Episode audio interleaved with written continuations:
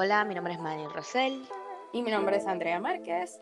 Y le damos la bienvenida a Hola Pérdida, un espacio para gente que está en una relación, que está buscando una o que ni siquiera sabe si está en una. Es decir, tu podcast amoroso de confianza.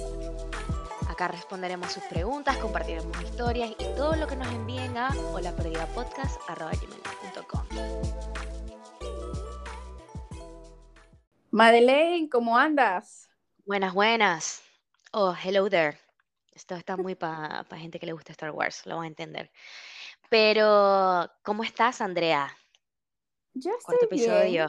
Yo Cuarto estoy episodio. bien. Cuarto episodio. Cuarto episodio. Cuarto episodio. Cuarto episodio. Si la gente supiera que estamos grabando hasta las 12 de la noche, pero yo estoy activada. Activada. Yo, sí, Activa. yo no sé cómo hace Madeleine. O sea, a mí son, ¿qué? 10 para las 9 de la noche. Y a lo que terminemos esto yo me voy a dormir. O sea, Yo yo, no duermo. sé, yo Yo no no sé cómo haces para grabar esto Te vas a 12 poner el, el retinol, te vas a poner el retinol antes de dormir, muy importante. Me voy a poner retino, o sea, mi rutina de belleza son Ujú. 15, 20 minutos.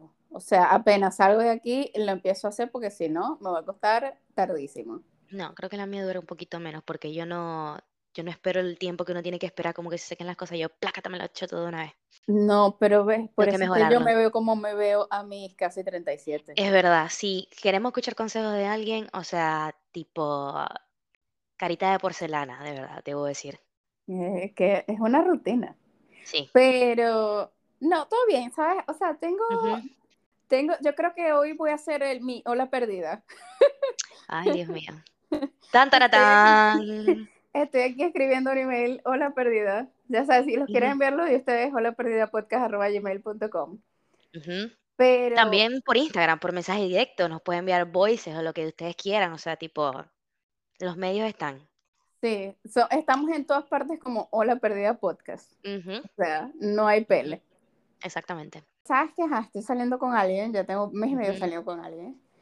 Y me pasó una cosa reciente, que es que yo soy una persona muy independiente. ujú, muy, muy independiente. O sea, quien me sigue por Instagram sabe que yo viajo sola, que yo, o sea, yo no estoy como que, ay, voy a planificar tal cosa y con quién le iría. Yo, yo soy de las que si quiero hacer algo, yo lo hago. O sea, ya. Si tengo pareja y mi pareja le quiere hacer bien, pero si no, yo, o sea, yo igual voy. ujú. Y, o sea, yo estuve tres años soltera, después estuve en una relación de un año, pero en esa relación nosotros no nos veíamos muy seguido, o sea, nos veíamos una vez a la semana, nos veíamos los sábados y ya. O sea, no era como, como el, el- o sea, yo tenía igual como que mi rutina de que si quiero ir al gimnasio después del trabajo, de que si quiero hacer esto, de que si quiero hacer, en fin. Ujú. Y bueno, eh, la persona con la que estoy saliendo, yo no sé si es porque es Pisces, alguien por favor que sepa más de astrología que yo me puede decir. ¿Qué Eh, signo soy vos? yo soy Recuérdame.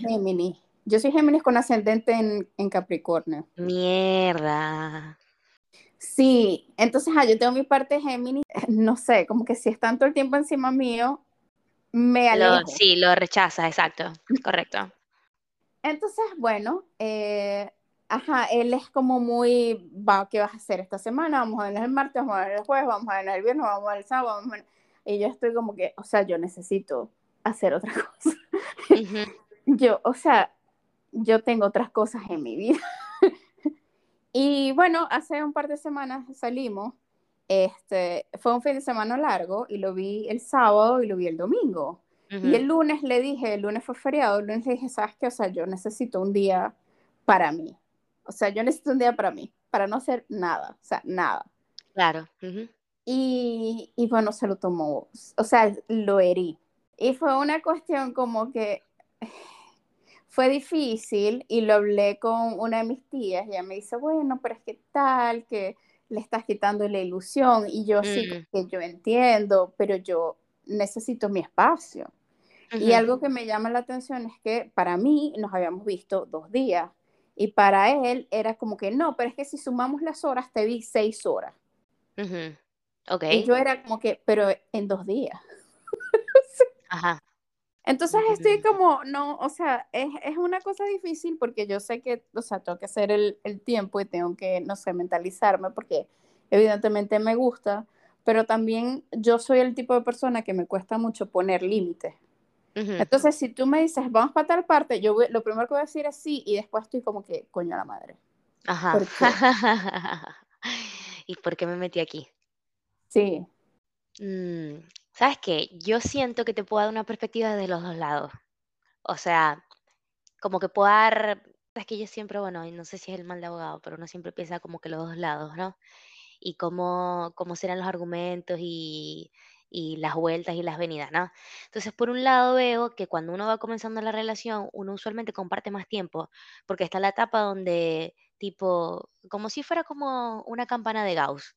O sea, tú vas como que subiendo, subiendo, subiendo hasta que está un pico donde está bastante em, unido a esa parte de, de las idas y venidas, de estar juntos, o sea, pasa más, ¿me entiendes?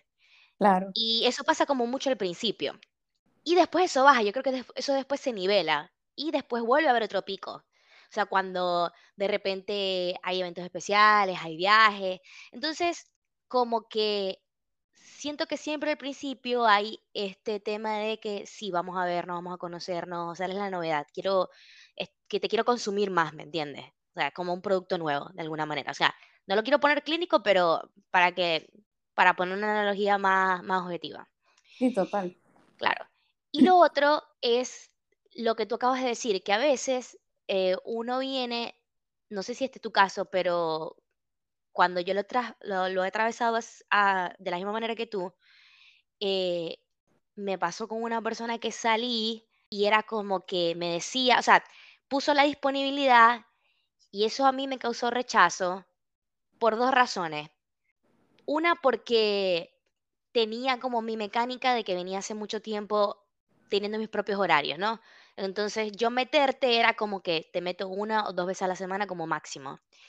Pero es una persona que tipo freelancea y de repente tiene más tiempo, son diferentes y me decía como, bueno, pero si quieres paso por tu casa y hacemos un office juntos y lo que sea, que a mí no me molesta y más bien me gusta una persona que tipo, que así sea que, que sabe que solo tiene libre dos horas, como que pensó y tipo, te voy a dedicar dos horas, porque es lo que tengo libre y es lo que te puedo ofrecer en este momento.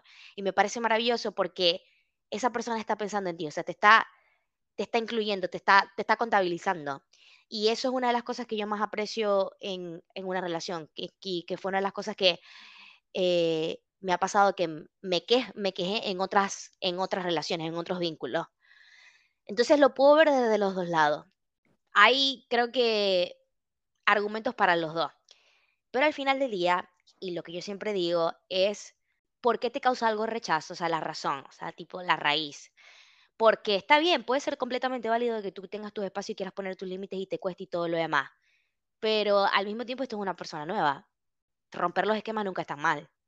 Sí, pero no es una persona, o sea, no sé si es porque nos hemos llevado muy bien, que no tengo la ansiedad de que se va a acabar y necesito el tiempo con esa persona, ¿me entiendes? Sí, sí, sí, Y te entiendo. al mismo tiempo es como que, o sea, quiero ver a mis amigos, yo tengo que ser el canal de YouTube, entonces hay veces que llego ujú, al trabajo y quiero que si editar un video, grabar videos o, eh, no sé, ir a una clase de yoga o, ajá, entonces siento que todos mis días están full y no tengo un día en el que yo llegue al trabajo y me siente a ver televisión, ujú, sino que es como que todos los días el atore de hacer esto, de hacer lo otro, o sea, ha sido como que mucha, mucha presión y aparte, o sea, me canso porque, ajá, yo, o sea, va a sonar muy tonto, pero, ajá, yo vivo en Canadá, yo trabajo todo el día en inglés, estoy hablando luego con él toda la noche en inglés y ya llega un momento en que mi cerebro ya está como que, o sea, lo que quiero decir es, maldita sea, no joda, o sea, ya. Claro, pero ahora te, te, te- ahora lo, lo que te decía de que cuando tú sabes que tienes el tiempo libre lo prefieres pasar con esa persona o, o lo que sea. Cuando esta persona viene y me ofrece trabajar, hacer home office conmigo, no es para hablar conmigo, es solo para estar en mi, en mi presencia, aunque cada quien haga lo suyo.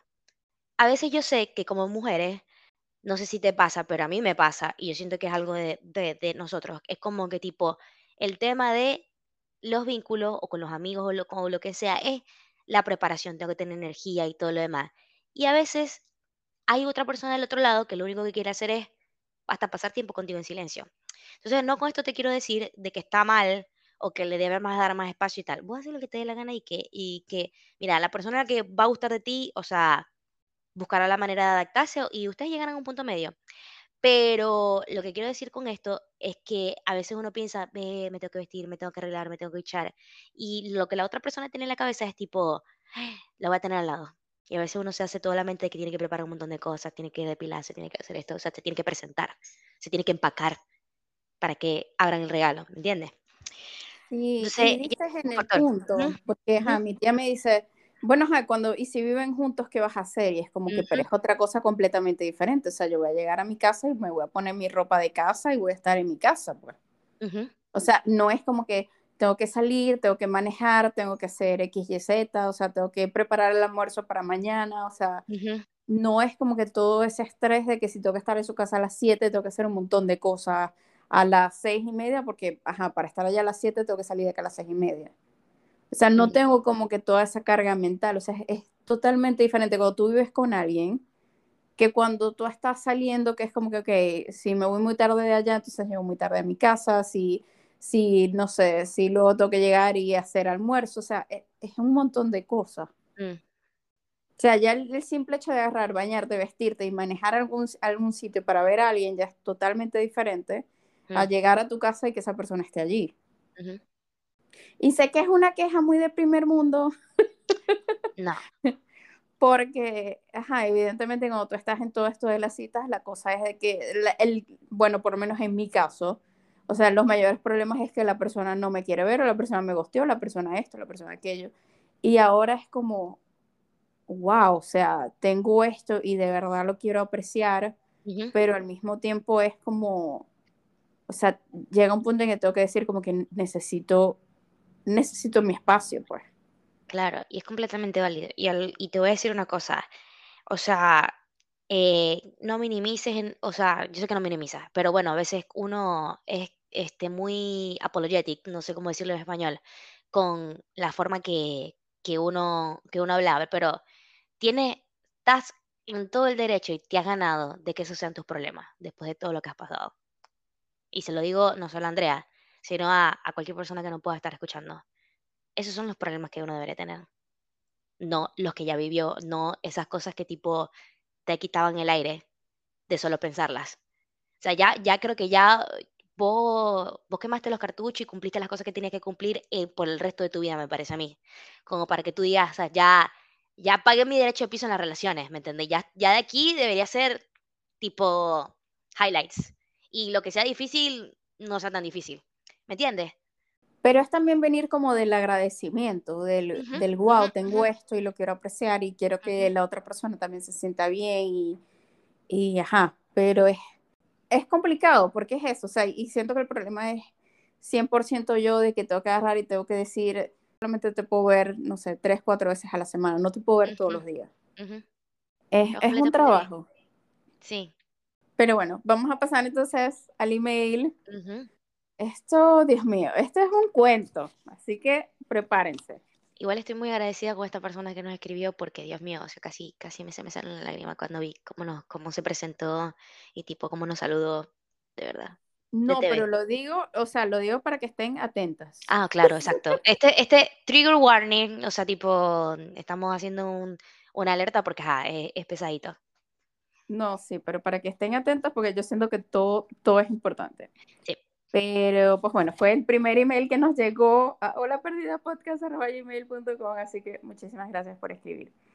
Eh, primeramente deciros que me ha contado el podcast. He escuchado el último y la verdad es que me gusta la sinceridad desde la que habláis.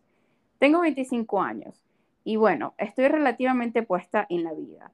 Y con esto me refiero a que me mantengo, tengo mi casa e incluso algunos hijos de cuatro patas. Al cumplir 23 conocí al supuesto amor de mi vida. Resultó ser la pareja ideal y si bien teníamos nuestros altibajos, como toda pareja, toda nuestra relación fue color de rosas. Tenemos la misma edad y pues él no está, ni estaba cuando nos conocimos, tan puesto en la vida. Esto es, aún depende mucho de sus padres. Ojo, yo no quiero decir que no depende de ellos para nada. Aún hoy, si me hace falta algo, si no llego a fin de mes, son a quienes acudo. Total que él no encontraba trabajo y me dijo que en pro de la relación con sus padres, hasta que encontrase algo, pues miraría másters. Yo no lo vi mal, puesto que era comprensible que sus padres le pidiesen que hiciese algo. Yo no podía estar sin hacer nada, y más aún teniendo la presión de sus padres. Posteriormente, por si acaso no encontraba trabajo y evitar una carga económica con sus estudios de maestría, decidió solicitar un sinnúmero de becas.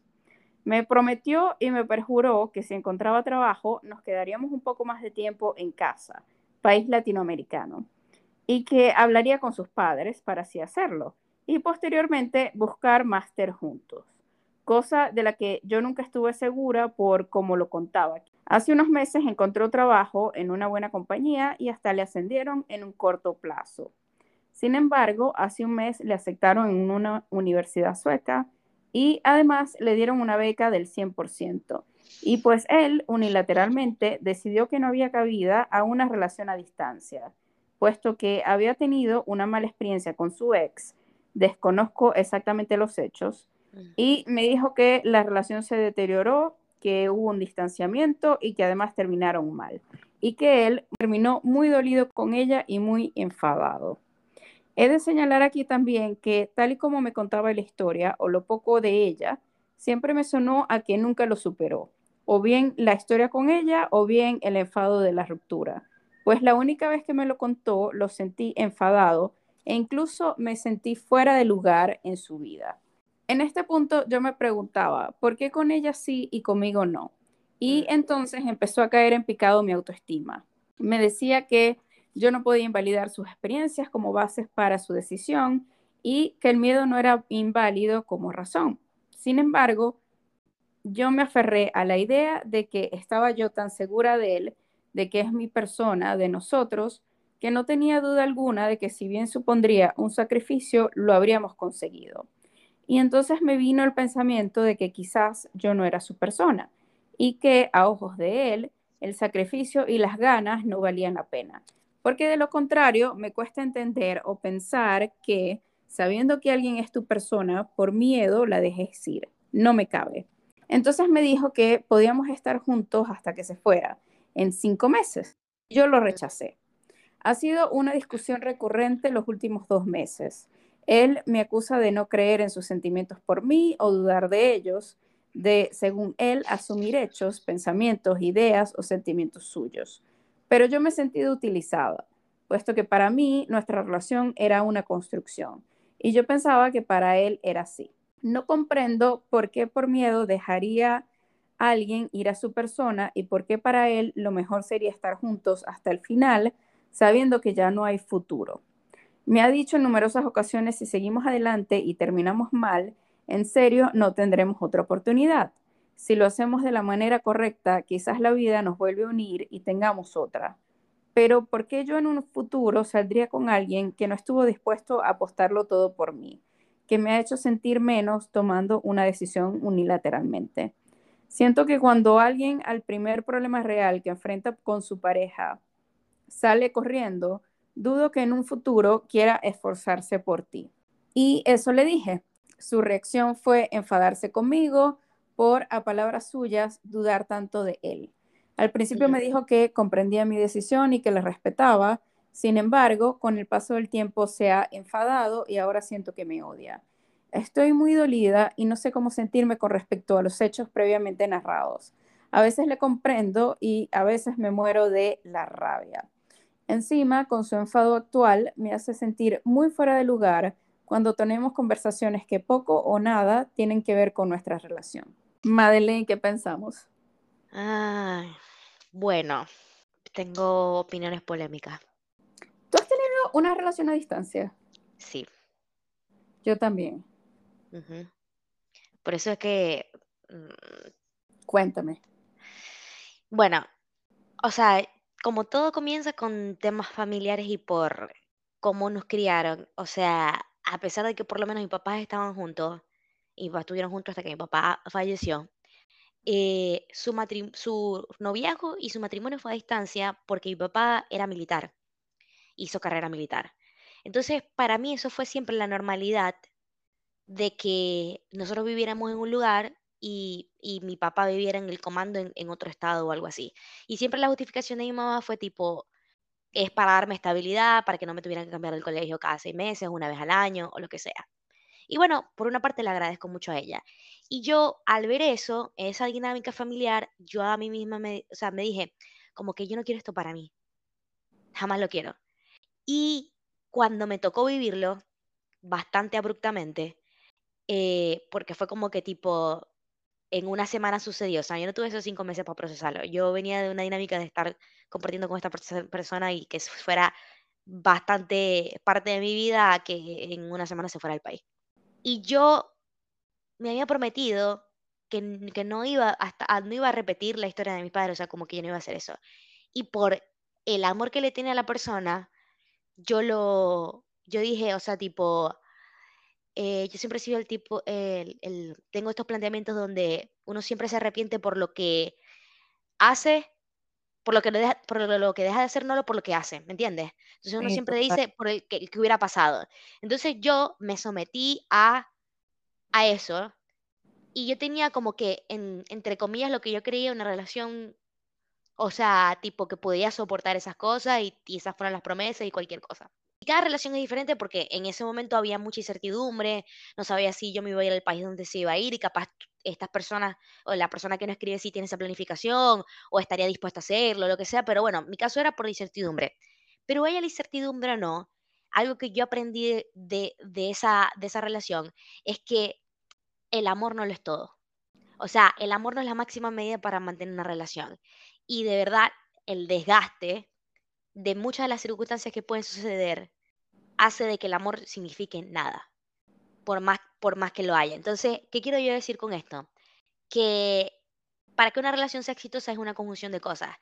Y cuando tú pasas por una relación a distancia y te desgastas, y en mi caso, tipo, eh, yo sentí hasta que perdí mi identidad y, y, y muchos factores. O sea, es algo que, por más que estés con la persona perfecta, o sea, no vas a arriesgar pasar por un trauma así.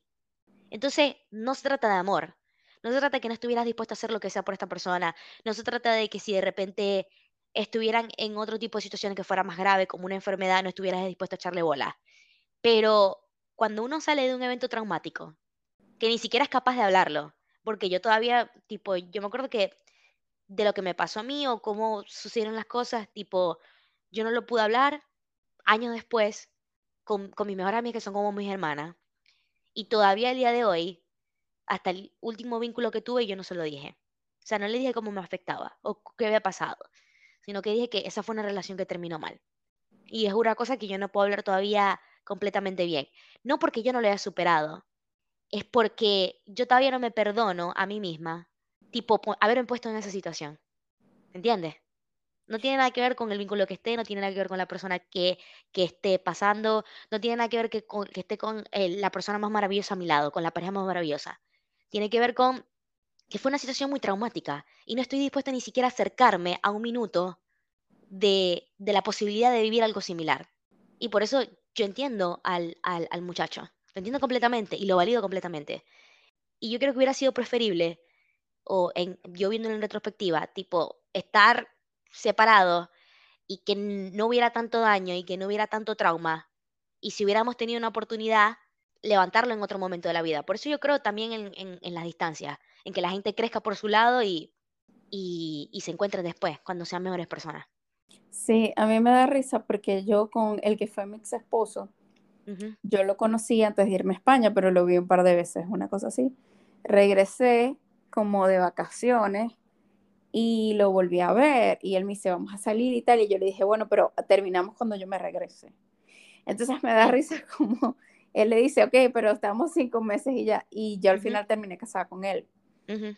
Y una vez que me casé, que regresé a España, yo dije, ok, ya el plan no era el mismo, porque entonces la cosa era vamos a casarnos para que nos vayamos a Canadá y no sé qué. Uh -huh. Y yo me terminé regresando, yo no terminé mi maestría. Al final terminé haciendo otra, pero yo no terminé esa maestría. Uh -huh. Y es una de esas cosas que es difícil porque para mí era como que, o sea, eh, tenía muchas cosas en mi vida y era como que, o sea, estaba agotada, o sea, estaba agotada de que eran ocho horas de diferencia, una cosa así, entonces era como que levantarme y, ajá, cuando voy a hablar con esta persona y acostarme tarde y no sé qué, y no era, o sea, llegó un punto en que todo era tan nuevo que, que la maestría y lo que yo estaba viendo no era mi prioridad. Es difícil, sobre todo porque, ellos tienen 25 años, o sea, es, tú quieres vivir tantas experiencias cuando tú estás afuera, o sea, tú quieres, que esa yo la viví al principio, ¿no? Pero ahorita digo como que, wow, o sea, al final yo estoy muy contenta de estar donde yo estoy, pero siempre hay cosas que tú dices, si me hubiese quedado allá más tiempo, si hubiese terminado esto ya, ¿qué hubiese pasado? Y es como para bien o para mal, no sé, quizás mi matrimonio se hubiese deteriorado muchísimo antes, mm. quizás se hubiese acabado al mismo tiempo, no sé, pero es difícil vivir tu vida y estar pendiente de cómo hacer feliz también a otra persona que ni siquiera está allí físicamente. Porque sí está FaceTime y está todo ese tipo de cosas, pero no es como que, bueno, no, yo y tú que quizás tenemos un par de horas de diferencia, o sea, ocho horas de mm. diferencia es bastante. Es de que si te pasa algo a ti en la noche y tú estás en Suecia, pues la otra persona quizás en Venezuela no, no lo va a ver tan temprano o no lo va a estar en el trabajo o no te va a poder llamar o, ajá, son muchas cosas. Es difícil. Y yo entiendo también, tipo, de dónde viene ella, porque es como la frustración de que, de que uno llega a pensar, no me quisiste lo suficiente como para intentarlo por mí. Y no se trata de eso.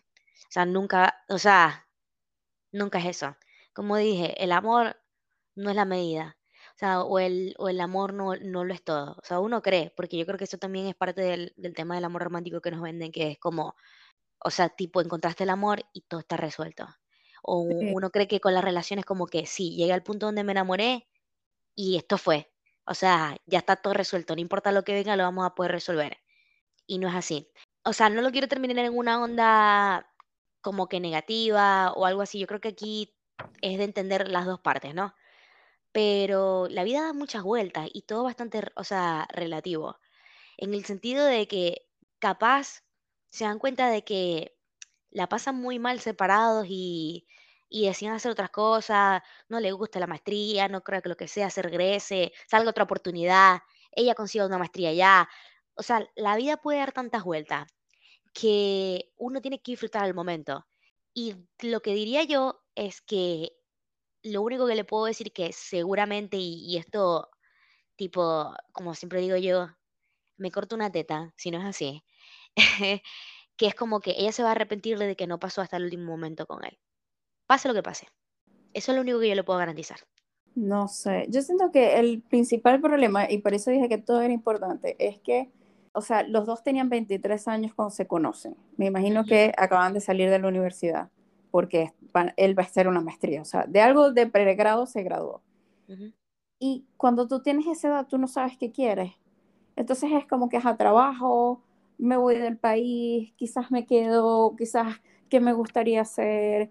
Y pues bueno, al final era una cuestión porque, pues bueno, no es como que él agarró y dijo, vamos a buscar maestría juntos, o ella tampoco dijo, vamos a buscar maestría juntos también. O sea, es como, había una decisión de que él quería hacer algo. Él no estaba seguro de qué quería hacer, pero él quería hacer algo y ella estaba allí y luego te sorprende cuando eso no, no va como que con tu plan. Mm. Pero es como que nunca hubo un plan como que desde un principio. Él era como que quiero hacer esto, quiero hacer tal cosa, quiero... Y cuando estás con una persona que es así de, no quiero decir inestable, pero no sé. Individualista. no, que no sabe lo que quiere, porque no creo que él lo haya hecho por egoísmo. Yo creo que él en mm. verdad no, no tenía ni idea de qué quería pues al final lo que te queda es eso, pues como que el, el vaivén de, de ajá, y, entonces nosotros, pues, ¿qué pasó?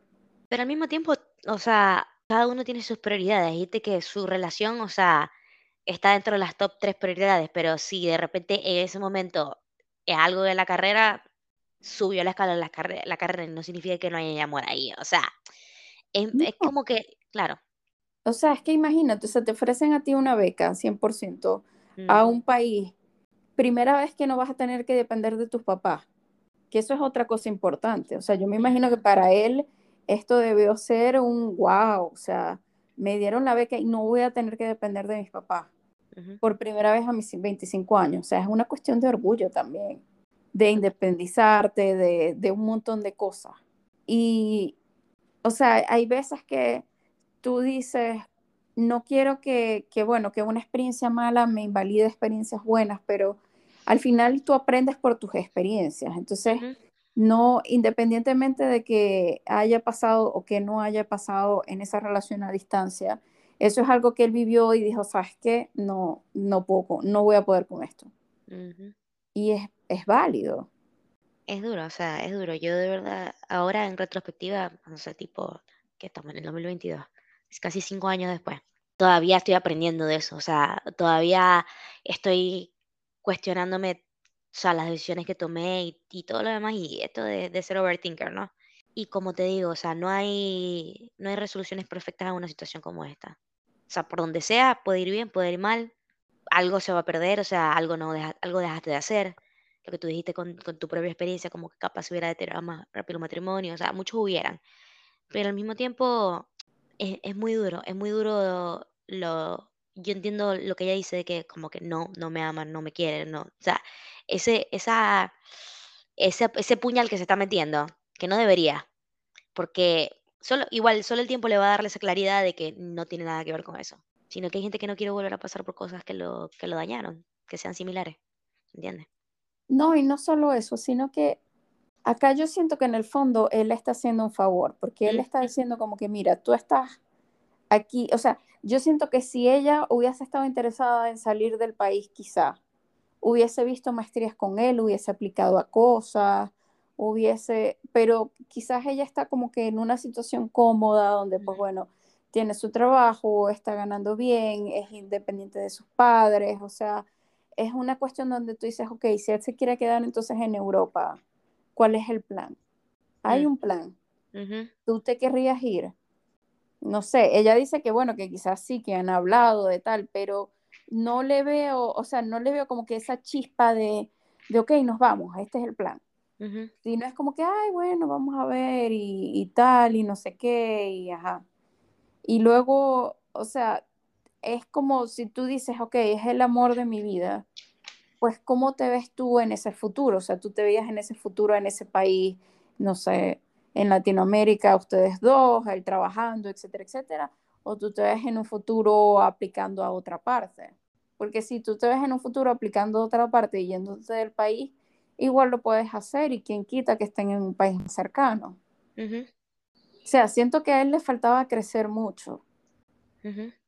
Y no, no tiene nada que ver con ella, no tiene nada que ver con que la ame o la dejó de, amar, no tiene nada que ver con que lo intentó con la ex y no lo quiere intentar contigo, o sea, e, eso no es nada, o sea, no, eso no indica nada ni de ti ni de tu relación, indica es de en qué posición está él.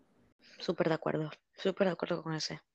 Lo que pasa es eso, o sea, es difícil porque uno se pone a pensar, ay, bueno, no, pero él vivió tal cosa con esta persona y conmigo no lo quiero vivir y, y no me ama y yo pensé que era como que el amor de mi vida y no sé qué y no sé, yo, yo no sé tú qué opinas de esto, pero yo siento que, o sea, amor de, no, tú no, uno no tiene un solo amor de, de, la vida, pues, uno tiene varios amores que se van acumulando.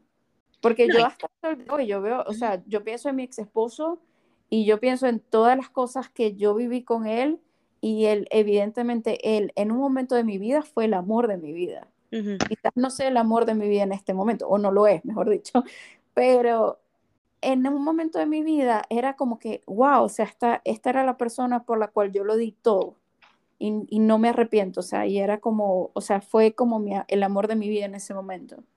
Así como he tenido varios amores que me han enseñado muchísimas cosas, de las que he aprendido muchísimas cosas que tú dices, wow, o sea, esta persona de verdad me cambió mi vida. No, yo creo que sí, o sea, puede ser que hay, algunos que nos toca tener varios amores y hay gente que les toca tener solo uno. Capaz, o sea, porque pasa, lo he visto con, con mis amigos y con gente mayor que yo también, que sí, que son mis amigos o, o son gente con la que trabajo y hablamos de estos temas. Y es como, o sea, sí, yo puedo decir así como que, que yo me he enamorado dos veces en mi vida, o sea, y lo puedo contar y, y puedo decir que me enseñaron cada una de estas personas. Pero al mismo tiempo conozco gente de que tuvo una relación así como la de ellos y ha tenido otras relaciones y relaciones de mucho tiempo y, y no se ha vuelto a enamorar. O sea, y no es porque es un tema de nostalgia, es porque yo sí creo de que, o sea, el tema de la conexión tiene demasiados factores y enamorarse de verdad y mutuamente tiene también muchas cosas que no solamente son tipo que se caigan bien o que cojan bien o lo que sea. Pero si tienes como el privilegio de, de poder decir que te enamoraste varias veces en tu vida, es el mismo privilegio que decir que solo una persona significativa en tu vida y, y lo demás no es comparable. Aunque suene muy, muy meta esto, pero lo es, o sea, yo no descarto la, la juventud, porque hay gente que le toca vivirlo muy joven y todavía pasan 20 años después y no se compara. O sea, yo sé que esto podrá ser un, este, una comparación superficial, pero y, y llena de, del tema de la celebrity, pero, o sea, mira, Jennifer López está volviendo como una persona que estuvo comprometida hace un montón de tiempo. Y sea un tema de, de publicidad o no, o sea, no es algo que no le haya pasado a gente que, que conozcamos o, o que alguien conozca que no le pasó algo así, que tipo se volvieron a encontrar tantos años después, cuando habían pasado un montón de cosas, cuando habían vivido otras cosas que tenían que vivir para poder encontrarse. Sí. Lo que no quiero es decirle como que está pendiente de que No, no, evidentemente, no, eventualmente él va a no, volver. no, no, no. siento que cuando la gente vuelve, vuelve, es otra circunstancia, es otra persona y quizás, no sé, la persona que vuelva ni siquiera te guste, ujú, ujú, que también Total, pasa. total. Yo lo que digo es como que, que de no cerrarse a ninguna cosa, no cerrarse a conocer a alguien nuevo, no cerrarse a que en otro momento, o sea, las cosas con, con esta persona puedan funcionar de una manera diferente. O sea, mm, yo tengo un conocido del trabajo que se, que de mi trabajo en Estados Unidos cuando estuve allá, que después de tres años pues, se pudo llevar a la pareja. Y, y fue duro para ella. Y terminaron en el medio, y no porque de repente eh, esta persona quería estar con otra o lo que sea, era por lo desgastante que era. Y al final ahora se volvieron a encontrar hace poco pero pasaron por muchas cosas. Y no es para todo el mundo. A veces te hace fuerte, a veces te, te debilita. Es como este mismo tema de la pandemia, que muchas parejas que eran aparentemente sólidas no pudieron convivir a, a un espacio cerrado y tan limitado consigo misma. Y hay gente que, que completamente los unió, o sea, que aceleró cosas que iban a vivir, pero que funcionaron, ¿me entiendes? sí. No sé, yo siento que sí, o sea, sí, si le duele mucho ver a esa persona, hablar con esa persona, todo, o sea, yo siento que lo mejor es alejarse ahorita. Y yo, yo entiendo Sí. que tú dices, bueno, no, pero este, son cinco meses que vas a vivir con alguien, Mm, pero ¿cómo va a ser tu calidad de vida en esos cinco meses? O sea, si tú vas a pasar esos cinco meses discutiendo, pensando que, que no eres lo suficiente, eh, con tu autoestima para el piso, lo mejor es romper y ya. Claro. Y tú dices, ok, voy a pasar cinco meses y voy a disfrutar a esta persona, de agarrar y decir, ok, no, voy a, a- voy a vivir lo que voy a vivir y listo, pues disfruta esos cinco meses. Pero es, es difícil, o sea, al final es evaluar cómo te sientes, o sea, y, y si esa decisión te está trayendo paz o te está trayendo intranquilidad. Claro. ¿Qué es lo que tú puedes soportar? Siempre el tipo, yo trato de hacer este ejercicio mental, es como la Madeleine de un año para, para el futuro. ¿Me va a agradecer o va a estar enojada por la decisión que tomé? Es muy difícil saberlo, ¿no? Yo sé. Pero a veces esos ejercicios ayudan, te dan claridad. Sí, totalmente. Pero yo sí es eso, o sea, yo siento que no tiene nada que ver con ella, o sea, es No. una cuestión de, de estar con alguien que no tenía claro qué era lo que quería, que le salió una super oportunidad, que le está cambiando todas las circunstancias y que dice, wow, ya no, yo no, yo no puedo vivir esta cosa otra vez. Y es válido. y es válido. Lo entiendo porque, como te digo, vuelvo y repito, o sea, a veces acercarse a una situación que te trajo dolor O sea, y hay cosas que no es que no se superan, sino que siempre te van a, a recordar, te- lo vas a asociar con una mala experiencia. No, y a mí, a mí eso de superar, a mí no me gusta ese término, porque es como Mm, que, o sea, no sé, mi mamá se murió cuando yo tenía 16, yo tengo, el, en junio ahorita voy a tener 37. ujú, Y es una cosa que nunca voy a superar. O sea, yo nunca voy a superar no tener mamá. O Súper de acuerdo. puedo vivir con el dolor, puedo vivir exacto. con el Día de las Madres, puedo vivir con Navidad, puedo vivir, o sea, con muchas cosas, pero no es como que un día se me va a prender el switch y me voy a olvidar que mi mamá existió.